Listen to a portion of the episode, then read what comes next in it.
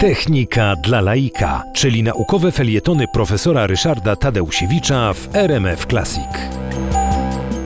Zarówno w czasie świąt, jak i w okolicach Nowego Roku, pomimo ograniczeń, które, e, które nas dotknęły, e, używaliśmy wiele elementów oświetleniowych, które zdobiły nasze domy, nasze ulice, nasze mieszkania. I były to urządzenia oparte głównie na tak zwanej technice LED. Wszyscy znają już tą nazwę, natomiast odpowiedź na pytanie, czym jest LED, no chyba nie byłaby taka łatwa, więc parę słów na ten temat sobie powiemy. Światło ludzie wytwarzali zwykle metodą y, czegoś. Ogień w jaskini, łuczywo w średniowiecznym zamku, świece płonące gdzieś tam w mieszkaniach i w klasztorach. To zawsze wytwarzało światło na zasadzie tego, że jeżeli utrzyma się, otrzyma się wysoko, dostatecznie wysoką temperaturę, to przeskoki elektronów w atomach wywołują efekt świetlny.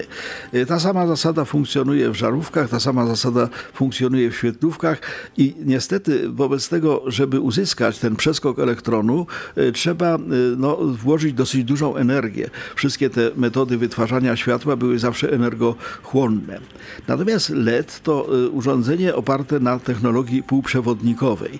W półprzewodniku, konkretnie w arsenku galu, można wytworzyć tak zwane warstwy NIP.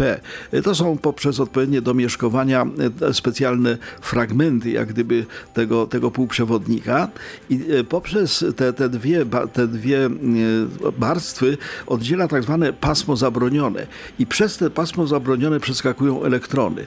W momencie, kiedy podłączymy do, do tego urządzenia półprzewodnikowego e, źródło napięcia, źródło prądu, no to następują te przeskoki elektronów bardzo tanie w tym przypadku, bo nic się nie grzeje, żadna energia nie idzie gdzieś na bok, tylko przeskok elektronu następuje na skutek właśnie pokonania tej, tej bariery e, NP w, w półprzewodniku. E, w zależności od tego, jaki użyjemy półprzewodnik i jakie jest pasmo zabronione, można uzyskiwać rozmaite barwy. Stąd bardzo łatwo jest właśnie uzyskiwać LEDy bardzo wielokolorowe. To nam zdobiło choinki, to nam zdobiło domy. No, czasem stosuje się luminofor dla zmiany barwy, ale to jest jak gdyby odrębna technika. W każdym razie LEDy zrewolucjonizowały nam technikę oświetleniową, e, którą no, ludzkość posługiwała się właściwie od początku istnienia.